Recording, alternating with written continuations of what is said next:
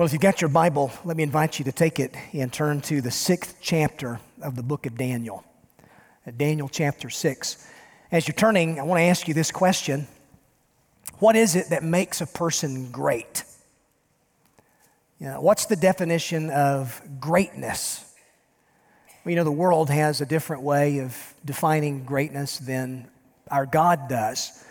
Um, the world looks at a person's natural ability maybe a person's intellectual capacity, the type of things that you write down on your resume, such as your achievements and your accomplishments and all such as that. And the world says this is the definition of greatness. And while the world measures greatness in terms of a person's ability or competence, heaven above uses an entirely different metric. It's character that makes someone great in the eyes of God. It's likeness to Jesus Christ. And really, of all the people who have ever lived, Daniel is someone who could truly be described as being a great man. Not great in terms of the world's definition, but great by heaven's definition. And his life stands out like a diamond against the dark backdrop of his day. Daniel was great simply because the hand of God was on Daniel's life.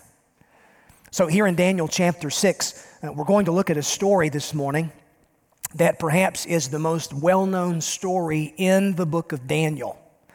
In fact, it may even be one of the most well known stories in all of the Bible. And in fact, I bet you can probably continue the sentence after I say it's the story of Daniel and the lion's den. It's that familiar, it's that well known to us. And yet, you know, there exists a subtle danger when it comes to these familiar stories of the Bible. Just because we're familiar with it doesn't necessarily mean that we fully understand its importance. Uh, even though we're familiar with the story, we can still miss the, the main lesson that this story is intended to convey. Maybe you've heard this statement familiarity breeds contempt. It's the idea that the more familiar we are with something, the greater the tendency is for us to not appreciate it for what it truly is. We can take it for granted. And so, this story of Daniel in this sixth chapter, the story of Daniel in the lion's den, uh, it's a story that illustrates how the world often views a truly righteous life, a life that is deemed great by heaven's standard. And yet it reminds us what can be expected in the life of the person who lives for the approval of heaven rather than the accolades of the world. And Daniel is great simply because he's a man of character. He's an honest man. We know that he's a loyal man. And as we'll see in the opening verses of this text, he's a man who's full of integrity. Now, that doesn't mean that his life was without its share of tests. In our study of Daniel up until this point, we've seen that his life has been tested all throughout his days in Babylon. He's lived as a stranger in a foreign land, a totally foreign context. He's surrounded by a pagan people who do not hold his convictions, who do not worship his God or hold his faith. And yet, Daniel is resilient through it all, and he shines like a beacon of hope at sea. Uh, so when we think of his life, maybe the first thing that comes into our mind is this, this notion of, of his courage. He's a courageous man who's swimming upstream against a cultural current of unbelief. And while it's true that he is indeed a courageous man, um, his courage came from somewhere. It didn't come from himself, but rather it came from the God who empowered him. It wasn't so much his courage that made him great. Daniel's a man who's a servant of God. He's a man who knows God personally, a man who walks in integrity and faithfulness. He's a man of faith who had an uncompromising moral strength about his life. Now, listen, Daniel is not going to be thrown into the lion's den because of something that he did wrong. Daniel's going to be thrown into this den of lions because of something that he did right. Now, that may not make sense to us. It really doesn't make sense because in our mind we say, well, uh, a person does wrong, they need to be punished. But if a person does something that's right, that person needs to be rewarded. But you see, we often forget that we live in an upside down, backwards world and things are not the way that they ought to be. Because it's very true that in the world, uh, wrong often gets rewarded. While those who do the right thing and those who try to serve God at times, they become the recipient of difficult circumstances. Uh, that's Daniel. Uh, no matter the outcome, though, Daniel believes that compromise in his faith is never an option for a child of God.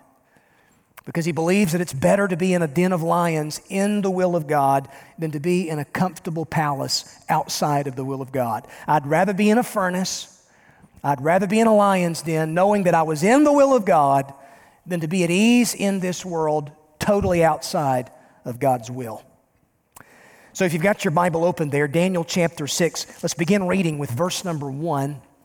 And I want to read just through verse 10 as we begin to take up this story of Daniel in the lion's den. Uh, verse 1 begins by saying that it pleased Darius to set over the kingdom 120 satraps to be throughout the whole kingdom and over them three high officials, of whom Daniel was one, to whom these satraps should give account, so that the king may suffer no loss. Then this Daniel became distinguished above all other high officials and satraps because an excellent spirit was in him. And the king planned to set him over the whole kingdom. Then the high officials and the satraps sought to find a ground for complaint against Daniel with regard to the kingdom. But they could find no ground for complaint or any fault because he was faithful, and no error or fault was found in him. And then these men said, We shall not find any ground for complaint against this Daniel unless we find it in connection with the law of his God. Now, let me tell you what these guys are doing here at this point. Uh, they've, they've went after Daniel. They've tried to dig up some dirt on Daniel in terms of his job and the discharge of his responsibilities for the king. But Daniel's a man of impeccable integrity. There was no dirt to be found, nothing that they could dig up on him. So they come up with this plan to uh, manipulate the law and to manipulate the king, to get the king to pass a decree to make Daniel's faithful religious practices illegal. And they know that Daniel would never compromise in his faith, and so they're trying to use the law in their favor to do away with Daniel. Okay? Now, that's what's going on here. Verse 6 says that these high officials and satraps, they came by agreement to the king and said to him, O King Darius, live forever. All the high officials of the kingdom, the prefects and the satraps, the counselors and the governors are agreed that the king should establish an ordinance and enforce an injunction that whoever makes petition to any god or man for 30 days, except to you, O king, shall be cast into the den of lions. Now, O king, establish the injunction and sign the document so that it cannot be changed according to the law of the Medes and the Persians, which cannot be revoked. Therefore, King Darius signed the document and injunction. Now, when Daniel knew that the document had been signed, he went to his house where he had windows in his upper chamber open toward Jerusalem. He got down on his knees three times a day and prayed and gave thanks before his God, just as he had done previously. Daniel, fully aware of the situation, fully aware of, of what was going on, fully aware of this new injunction that made his faithful practice of prayer illegal for the next 30 days, he doesn't panic. He doesn't cave in to despair. He doesn't give in to protest. He simply goes about living his life just as he always had done in obedience to his God.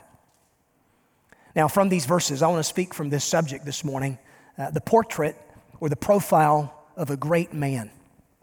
I believe that there's some lessons from Daniel's life in these first 10 verses that illustrate greatness, what it means to be great from heaven's point of view.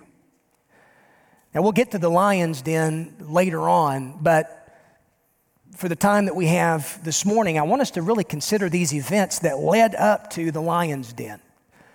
Why is it that Daniel is thrown into the lion's den in the first place? Now, most of us can tell you, we can tell you the, the, the, story of Daniel in the lion's den all day long and how God brought about a supernatural deliverance of his servant.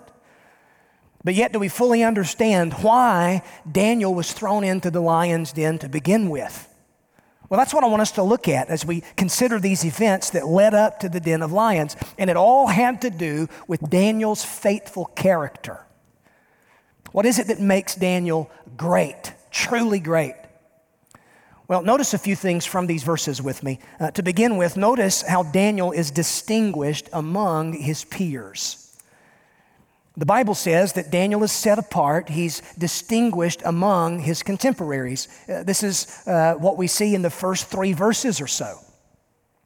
And you'll notice that chapter 6 begins with a description of the government structure that King Darius or Darius uh, wanted to have in place. Now, who is this Darius? Well, he is Darius the Mede who receives the kingdom after Belshazzar the Babylonian was killed in chapter 5. Uh, chapter 5 is the story of the handwriting on the wall and how Babylon fell to the Medes and the Persians. And so Daniel has, has been in Babylon for many, many years at this particular point. Uh, he has faithfully served God. He's faithfully served a succession of Babylonian kings. And now Daniel is going to be found faithful, serving in the court of King Darius uh, of the Medes and the Persians. Now, chapter 6 says that the king begins dividing his kingdom up under the jurisdiction of various satraps. Uh, these were about a, roughly 120 governors or so. Uh, his kingdom was organized in, in, in different uh, jurisdictions under these leaders. And those leaders were then organized under three higher officials who reported to King Darius himself. Why does the king want this structure to be put in place? Well, the end of verse 3 says, so that the king might suffer no loss. It was important for the king to have faithful men uh, around himself. It was important that he had trustworthy men in positions of leadership who could lead others. Corruption in government is not a modern invention. if we think political scandal is just true of our time, then we've totally missed uh, history because it's true of every form of government, it's true of every era of human history. Uh, where you have people, you find uh, sin natures. And there are people who sin, and there are people who use their position to try to skim from the top, to line their own pockets, to feather their own nest, or whatever other euphemism you want to call it. So the king is needing some trustworthy men. And, and, and it comes as no surprise to us that verse 2 says Daniel was one of these three higher officials. So trustworthy of a man is he that he becomes distinguished above all of these other officials and satraps. Uh, there was something about Daniel that made him stand out. We would say that he was a cut above all of the rest. He had something that the others lacked. And because of this, this it factor that was true of his life, Darius planned uh, to sort of set him over the entire kingdom as a co regent maybe an early form of a prime minister, someone who is second in command uh, to the king himself. Kind of reminds me of Joseph in the book of Genesis, as Joseph is taken and he is promoted to a place of being second in command to Pharaoh in Egypt. Well, a similar thing is about to happen in Daniel's life. So, a few things about his really the fact that he's distinguished above everyone else. Why is that? Well, it all has to do, first of all, with his inward attitude. There was something different about Daniel's attitude that he possessed inwardly. Verse 3 says that an excellent spirit was in him. It's not the first time that that statement is made about Daniel. Uh, it was made of him back in chapter 5, verse 12. The fact that he was known to be a man who had an excellent spirit, a man who possessed knowledge and understanding, a man who could interpret dreams and solve problems. The idea is the hand of God was upon Daniel's life. He's a spirit empowered man. He has an excellent spirit. That speaks of his inward attitude. Now, by the way, if, any, if anybody had an excuse to have a rotten attitude, it would have been Daniel. I mean, think about all that this guy has experienced in his life. As a young man, he's taken from his friends, he's taken from his family, he's taken from his native country, forced to live out the remainder of his days as an exile in Babylon. And chronologically, several decades have now passed as Daniel has lived his life in Babylon. He's no longer a young man, but at this point, he's in the fourth quarter of his life. Most Bible scholars say that Daniel is pushing 80 years of age at this point in chapter 6. Most of his life has been spent there in exile. I mean, think about the hardships, think about the accusation, think about the challenges that he experiences in his life. Uh, he's part of a minority in a culture that does not share his values, that does not worship his God that does not respect his faith convictions, but no matter the circumstances of his life, Daniel is found faithful. And the Bible says that he has an excellent spirit in himself. what kind of attitude do you have as a believer right now? Hmm? Does everybody have to agree with you for you to have a good attitude?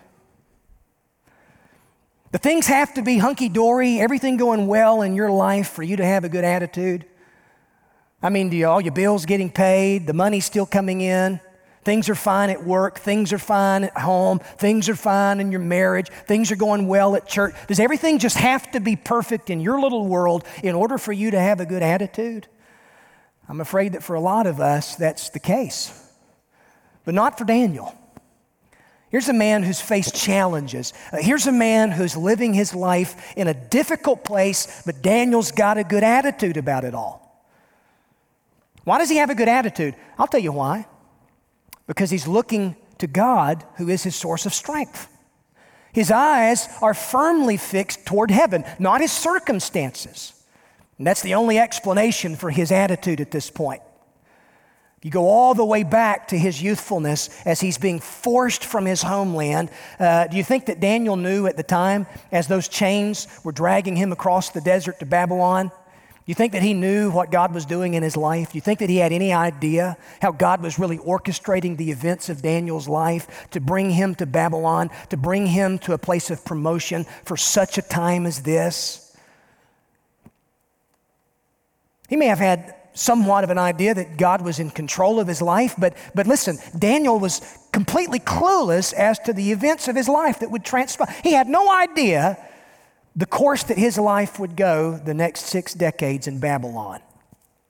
But now that he's 80, now that he's got some years under his belt, he's able to look back and he's able to see the hand of God, how God has been faithful throughout all of his days, and he's able to see his life with a little bit more spiritual clarity. It's the, it's the principle of Romans 8:28. We know that all things work together for the good of those who love God to those who are called according to his purpose. You know, in that passage, Paul says, We know that all things work together. It doesn't say we see how all things work together for our good. We may not be able to see how pain works to our advantage in the midst of the crisis, but we've got a promise that we can believe and sink our teeth into no matter what. That's what Daniel's doing, and that's why Daniel has an excellent attitude. So his inward attitude is a cut above the rest. But then notice his outward appraisal. How is he outwardly appraised by others? Uh, what do others find in his life whenever his life is the subject of investigation? Well, verse 4 says that no ground for complaint or any fault could be found in Daniel. He's a man who told the truth. Uh, he had been entrusted with much because he was honest, he was blameless. When his life was placed under the microscope, no ground for fault or complaint could be found in his life because he's faithful. No error could be found in him. When you opened up his closet, no skeletons fell out. We would say that Daniel is the same man publicly that he was privately. He's a man of integrity. You know what integrity is? It's doing the right thing when nobody else is watching. Integrity is who you are in the dark when all of the lights are off. It could be said of Daniel that there was not a hint of a divide between his public life and his private life. Daniel was not a hypocrite. He was not one thing to this person and a different thing to this other person, but he's a man of integrity. No ground for complaint could be found in his life. So that was his outward appraisal. His inward attitude is excellent. But then notice his upward ambition or aim. And you see this as you get down to verse number 10. And really, this, this is the secret for his attitude. Uh, this is the secret behind his, his, his appraisal, his integrity. Verse 10 says that prayer and devotion characterized his life throughout his days in Babylon. I mean, whether he was standing before the king or whether he was on his knees in private before God, Daniel was the same. He wasn't fickle, he wasn't floating around on a breeze, he wasn't steeped in the spirit of the age that marked his generation. Daniel was in Babylon, but Daniel was not of Babylon. He'd lived through all kinds of cultural upheaval. Kings had come and gone. Empires had risen and fallen. Despite all that had changed uh, in, in the culture and the circumstances that surrounded him, Daniel remained constant and consistent. And verse 10 will tell you the, the explanation behind it all. He's a man of prayer and worship. His feet were on the ground, but his eyes were toward heaven. His mind and his heart was centered around the purposes of God. This is Colossians 3, verse 2, played out in his life. Set your mind on things that are above, not on things that are on the earth. I mean, we as believers are called to fix our minds and our thinking, to focus all of our affections with intentionality on the things of God. It doesn't just happen by, it's easy for us to get distracted with all the junk that's going on in life around us. And if that's what you're focused on, then don't be surprised when you live with a heavy cloud of discouragement. But you see, as a believer, when you set your mind and your affection on heavenly things, then you're able to live as Daniel lived his life, above the fray. He's not a man who's living his life with his head in the clouds. You know, he's not, he's not distant and, and, and, and uh, he's not slogging through his days without any ambition. He's a man who goes about his task with, with passion in his gut. He's faithful in all of his responsibilities. He's a man who has a godly work ethic, but the explanation behind it is his focus. It's the fact that his mind is firmly fixed on heaven. God is the subject of his thoughts and his affections and his desires. You ever heard this cliche? Don't be so heavenly minded that you're no earthly good. I've heard people use that expression. They say, Well, I'm a Christian, but I'm not one of those heavenly minded Christians to the degree that I'm no earthly good. And I understand what a person means when they use that expression. It's this idea that I don't live with my head in the clouds, but I go about my tasks and I'm engaged in the world around me and that kind of thing. But you know, I've discovered that usually the opposite is, is, is true, more often than not. It's easy for us to be so earthly minded that we're no heavenly good at all the church of our day, we can become so earthly minded and so preoccupied with the stuff of this life that we're really no heavenly good. The salt can lose its saltiness. Our light can be hidden under a basket if we're not careful. C.S. Lewis said if you read history, you'll find that the Christians who did the most for this present world were precisely those who thought the most of the next. The apostles, the early church, those who set on foot the conversion of the Roman Empire, the great men who built up the Middle Ages, or the English evangelicals who abolished the slave trade, uh, William Wilberforce. It was William Wilberforce who, who, who, spearheaded the abolitionist movement in England, and thank God it made its way across the sea to the United States. What was his motive for living? Uh, he's a man who had his eyes on heaven, a heavenly minded man a man who loved his God, a committed Christian. All of these left their mark on earth precisely because their minds were occupied with heaven. Now, listen to this in, indictment. C.S. Lewis said, It's since Christians have largely ceased to think of the other world that they've become so ineffective in this one. Wow.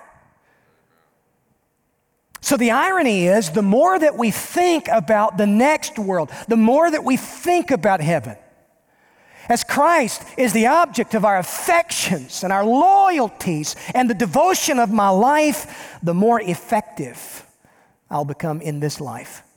That's Daniel. And so this explains why he is distinguished among his peers. Now, there's a second thing that I want you to see in his life, and it's this. Notice how Daniel is despised by his enemies. Now, you'd think that the life of a man of integrity, a humble man like Daniel, a heavenly minded man like Daniel, a man who wants to live at peace and be at peace with others and serve and honor his God faithfully, you would think that that type of a man would have a comfortable life. You would think that everybody would love this type of person and want to be around this type of person. But that's certainly not the case. Because when you live with conviction in a world of compromise, you become a marked man or a woman. It's a lie that says men and women of conviction are always comfortable in this life. In reality, the opposite is true. Living a life of integrity and righteousness will often put you at odds with a world that hates those things.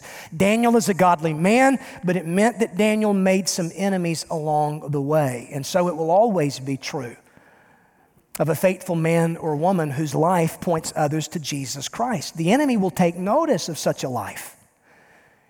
The enemy will target such a life and come against such a life, and there'll be difficulty for that person. So, for some reason, Daniel becomes the target of his coworkers. Now, notice a couple of things here. Uh, notice their envy, first of all. Verse 4 says, Then the high officials sought to find grounds for a complaint against Daniel. It was then, which connects verse 4 with the last statement of verse number 3. The king planned to set Daniel over the whole kingdom. Daniel was due for a promotion. Daniel was about to be promoted to the second place of leadership in the kingdom. And it was then that these other high officials and satraps began to target Daniel. You want to know why? Because Daniel was a threat to their little kingdom. I imagine that some of those officials had made a pretty good, lucrative career off skimming from the top. And a man of integrity, when he becomes their boss, then all of that stuff kind of gets cut out. And so their bottom line is affected. And when a person's bottom line is affected, don't be surprised when they come at you with both barrels. And so they perhaps become envious of Daniel. They try to dig up some dirt on Daniel with regard to the kingdom. And that simply means they were looking uh, for a way to trap him. They were trying to find some shady business dealings. Uh, they were trying to find some questionable reimbursements. They were looking at his timesheets and trying to see where he had cheated on his time card and all of that. But the text says they couldn't find a shred of evidence or any corruption in his life. now, let me ask you this question personally. What if, what if this gets a little bit closer to home? What if anything might be found in our lives were we to become the subject of such a heavy investigation? I think about these Supreme Court nominees and all that they have to go through in terms of their investigation that goes into them before they get appointed to the bench what we saw a couple years ago with Brett Kavanaugh as his family was drugged through the mud by those who were trying to use political purposes to their, uh, their ends and that kind of thing. And the, man, it just gets dirty, doesn't it? Politics and principles, these shouldn't be mutually exclusive. But they're looking at Daniel under the microscope and they don't find anything. If there's ever an example from the Old Testament of what we ought to look for in our elected officials, those who would occupy offices of leadership in government and that kind of thing, it's the life of Daniel. You Christian men and women ought to be the absolute best citizens. Christian men and women ought to be the absolute best employees, the best employers. We know we're not perfect, but we know that we're accountable to a holy God who sees what we do in secret, who knows us better than we know ourselves. And so when the curtain is pulled back and our inner life is exposed and on display for all to see, is there anything in my life or your life that we have reason to be ashamed of? What about your financial dealings? Are you a man or woman of integrity when it comes to your financial holdings? Do you look to cheat and get by with, with, with, with, with stuff on your taxes? What about your conversations that you have with other people? What about your internet history, your search history?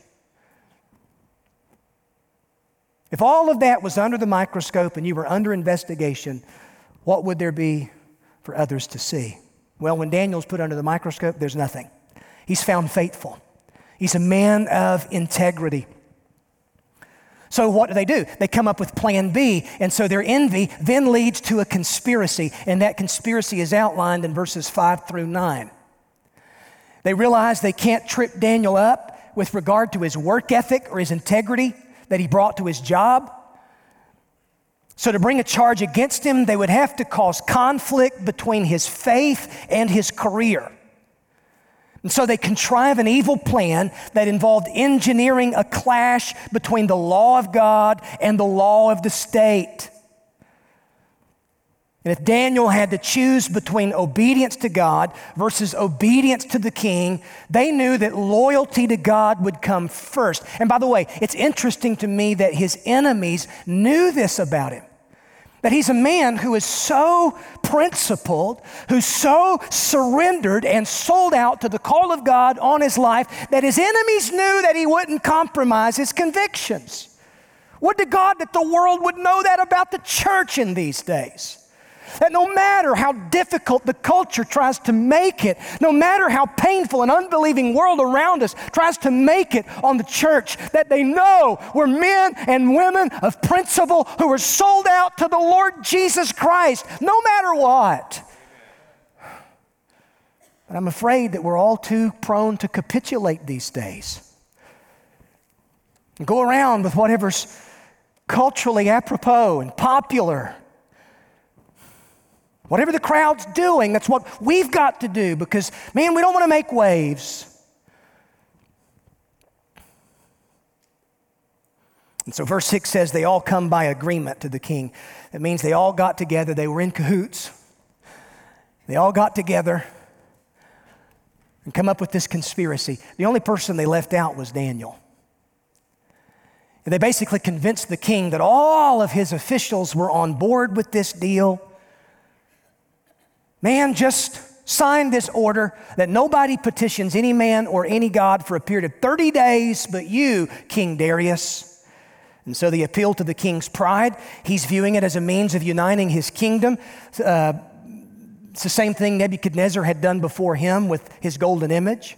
It's the same thing Belshazzar had done when he took the utensils from the temple and brought them into his feast. Now Darius is convinced by his officials to put himself in the place of God, to use the law to his own advantage, saying, I'm the one that people should look to for all things. I am sovereign Lord. And yet he's totally oblivious to the fact that his officials are merely using this injunction to cover their own murderous, evil desires because they hate Daniel. So, what does Daniel do? One final thing about his life is verse 10. Notice how he's devoted in his worship. He's distinguished among his peers, despised by his enemies, but Daniel is devoted in his worship. And the Bible simply says that when he knew the document had been signed, when he knew the consequences for civil disobedience at this point, when he knew that continued faithfulness to pray would put him at odds with the government of King Darius, with the injunction of Darius, what does Daniel do? He goes to his house where his windows were open toward Jerusalem. He gets down on his knees three times a day. He prayed and gave thanks before God just as he had previously done. You know, there were several ways that he could have responded to the king. I mean, I think about how he could have protested it. He could have, he could have told everybody how unfair it was. He could have convinced himself that it was only 30 days. I mean, just for 30 days, I don't have to pray. I can just pray in private. Just for 30 days, and I'll get through this 30 day period, and then I'll go right back to the way that things always were. It's beginning to sound familiar, isn't it? There's none of that.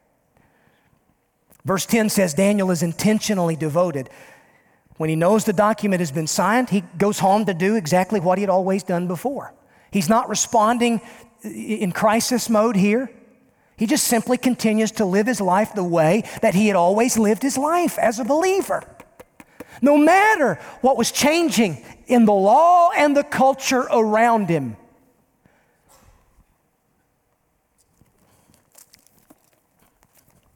Y'all tracking with me? No matter how unpopular or how illegal or how poo pooed upon it was. Daniel, you can't do this. You can't pray.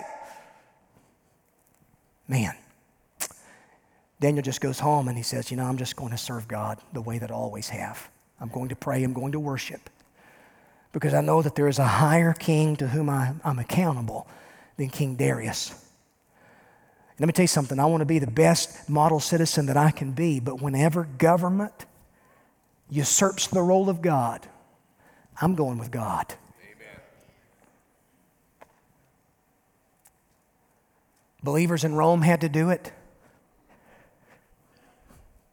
You know, Rome was an inclusive society for the first century church. Why, why did believers get thrown to the lions in the days of Roman persecution? Especially when you consider that Rome was a tolerant society for the most part. I'll tell you why. It was because they refused to buy into the pluralistic spirit of Rome. They refused to burn incense to Caesar and to say Caesar is Lord because they knew that Jesus Christ is Lord. And so it was the message of exclusivity that led to the persecution of the early church in the days of Rome.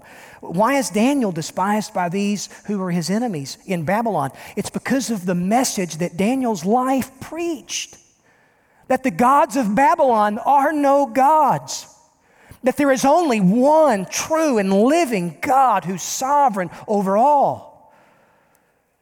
Babylon was a pluralistic society.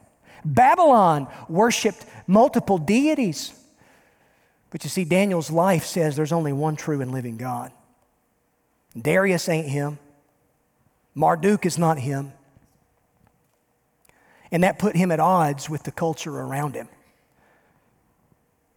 And the world we live in, for the most part, will tolerate us saying we believe in God.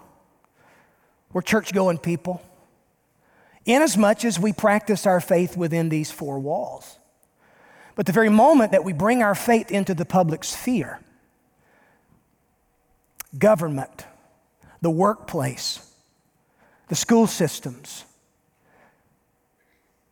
the ideological worldview that the world operates from, when we speak to those issues and we, we're influential in those arenas of life, don't be surprised when the claws come out. And we're subject to hostility. Because it's not us, folks, it's who lives in us. Jesus was light that came into the world. And the Bible says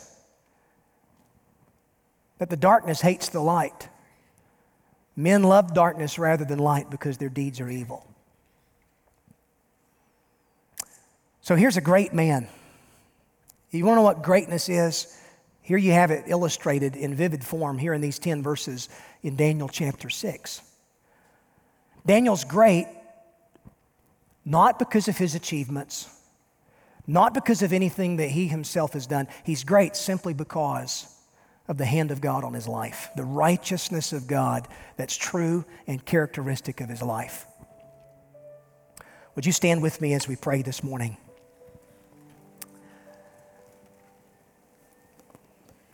I've got so much more I could say, but I've got to, I've got to close now. But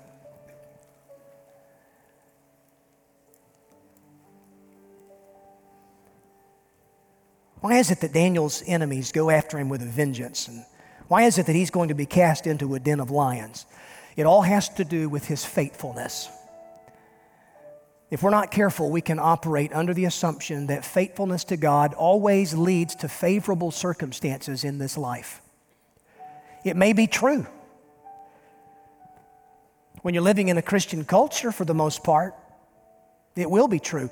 But whenever the cultural winds change and you're a believer living in an anti Christian age, where a spirit of animosity and hostility is directed toward the values that you hold dear, then listen, doing the right thing may very well be attacked, vilified. You may find yourself thrown into a den of lions when you have to stand for what's right at work. You may be ostracized, left out, because you're not willing to go along with the crowd. But you know, isn't that the life of Jesus? If ever there was a great man who ever lived, it was the Lord Jesus Christ, perfect in every way sinless. When his life was under the microscope, there was nothing to be found. Daniel's a man of integrity, but Daniel wasn't a perfect man. Daniel was a sinful man in need of a Savior, just like me and just like you. But Jesus, oh, Jesus is perfect in every way. And yet, Jesus was attacked, falsely accused, crucified to a cross, buried in a den of death in my place and in your place. But you know, the wonderful truth of the story of Daniel is that Daniel is delivered from the lion's den. In that way, Daniel has somewhat of a resurrection. Aren't you grateful that Jesus Christ, when he was buried in the den of death on the third day, he burst the bonds of death and came out of the tomb in victory and in power? And he's ascended to a place of greatness and rule and kingship. And he's ruling and he's reigning. And one day he's coming again. So you get discouraged as you live for Christ in difficult times, difficult circumstances. Listen, look to the heavens. Keep your eyes firmly fixed on the Lord Jesus Christ because that's the true measure of greatness. Lord, thank you for your word this morning. Lord, how it convicts me, how it exposes things in my own life, Lord that I've got to surrender to your grace in obedience to Christ. Greatness is not what we achieve for ourselves. It's not what other people say about us or what they think about us. Lord, true greatness is Christ likeness. It's the righteousness of Jesus Christ that God says is great. And so, righteousness in the Christian life, Lord, we know that it's not achieved righteousness, it's received righteousness. And those who trust Christ as their Savior have received the righteousness of God. And this is cause for great confidence and encouragement in our lives as believers. Lord, we pray all of this in Jesus' name. Amen